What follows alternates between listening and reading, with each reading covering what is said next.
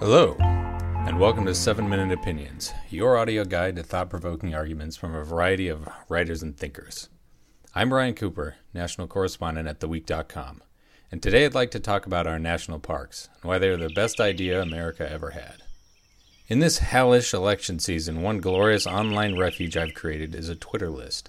It's got accounts from the various national parks, national monuments, the Bureau of Land Management, the Forest Service, and so on. When left wing infighting or Donald Trump's barking lunacy becomes too much to bear, I head over to this relaxing spot full of beautiful landscapes, adorable animals, and harmless service notices. It's a reminder that despite the fact that the country seems to be very nearly coming apart at the seams, there is still much to recommend it, namely, its spectacular beauty. When it comes to protected public lands, there are none better than America's. Ours is a boastful nation. We're prone to a ridiculous exaggeration of our own innovativeness, and too often it's empty wind. In many areas, we're still far behind where Europe was more than half a century ago. Just take our disastrously inefficient medical system or our pathetic passenger rail. Heck, we can't even match Romania at internet speed.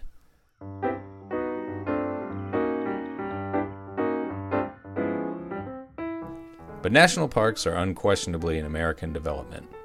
American writers and activists pushed us to establish Yellowstone National Park as the first of its kind in 1872. This served as a model around the world, from Australia to South Africa to Costa Rica. As American historian Wallace Stegner once wrote, national parks might fairly be called the best idea we ever had. Of course, not all protected lands are national parks these days. We've developed a tiered system over the years comprising 58 national parks, 121 national monuments, various state level parks, and a stupendous variety of Bureau of Land Management land. The parks are supposed to be the most special, followed by the monuments, and so on. While that is generally true, there are plenty of hidden gems throughout the lesser tiers. There's been an increasing focus on parks as an economic development strategy for rural communities.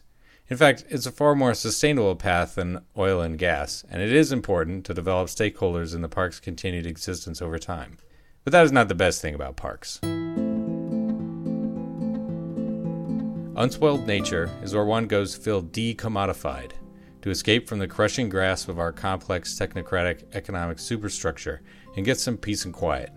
It's both calming and healthy, but also a reminder that all of world society and wealth is built on quite a fragile foundation of nature that we are changing at a breakneck pace. One's favorite parks are always a matter of taste. As a Utah native, I am naturally partial to the famed Southwest parks and monuments. From the Temple of Sinawava in Zion, to the delicate pillars of Bryce, to the water pocket fold in Capitol Reef, to the maze in Canyonlands, to the fiery furnace and arches, there's something magical and lovely about the harsh Utah desert. To get a sense of that sacred space, I'd like to share an excerpt from Edward Abbey's book about his time serving as a park ranger in Arches. the wind will not stop. Gusts of sand swirl before me, stinging my face. But there is still too much to see and marvel at, the world very much alive in the bright light and wind, exultant with the fever of spring, the delight of morning. Strolling on, it seems to me that the strangeness and wonder of existence are emphasized here, in the desert, by the comparative sparsity of the flora and fauna. Life not crowded upon life, as in other places, but scattered abroad in sparseness and simplicity, with a generous gift of space for each herb and bush and tree, each stem of grass, so that the living organism stands out bold and brave and vivid against the lifeless sand and barren rock. The extreme clarity of the desert light is equaled by the extreme individuation of desert life forms. Love flowers best in openness and freedom. Then there's the Grand Canyon. I haven't seen every national park in the world, nor yet even all the ones in the United States. But I have hiked the Fish River Canyon, camped in the Okavango Delta, toured Kruger National Park, and bungee jumped before Victoria Falls. By my lights, none can equal a trip down the Colorado River through Grand Canyon for beauty or magnificence. But that's not remotely all. There's Big Bend in Texas, Shenandoah in Virginia, Yosemite in California, Rocky Mountain in Colorado, Great Smoky Mountains in North Carolina and Tennessee, Olympic in Washington, Grand Teton in Wyoming, Glacier in Montana, and of course Yellowstone. Every one of these would be a signature national treasure in a medium sized country. America has them by the fistful. Of course, neither the Park Service, nor the Forest Service, nor the Bureau of Land Management are without flaws. All have some amount of bureaucratic dysfunction and a scandal or two. Some of the parks and monuments are expensive white elephants, others need better management. The poor old Bureau of Land Management is overstretched, underfunded, under constant harassment from nutcases, and has to deal with about seven different contradictory goals, all while managing a staggering 247 million acres of land and 700 million acres of subsurface mineral rights. Yet, compared to the rest of the government, these agencies are basically all right.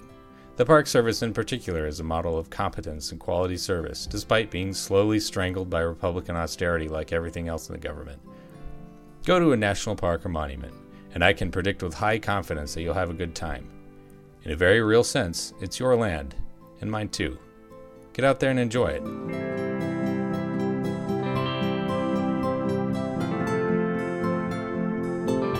And that does it for this episode of 7 Minute Opinions. Look out for new episodes every Tuesday on iTunes or wherever you get your podcasts. For more of the week's selection of podcasts, go to theweek.com slash audio. And if you like what you hear, subscribe to our podcast and give us a rating or a review on iTunes.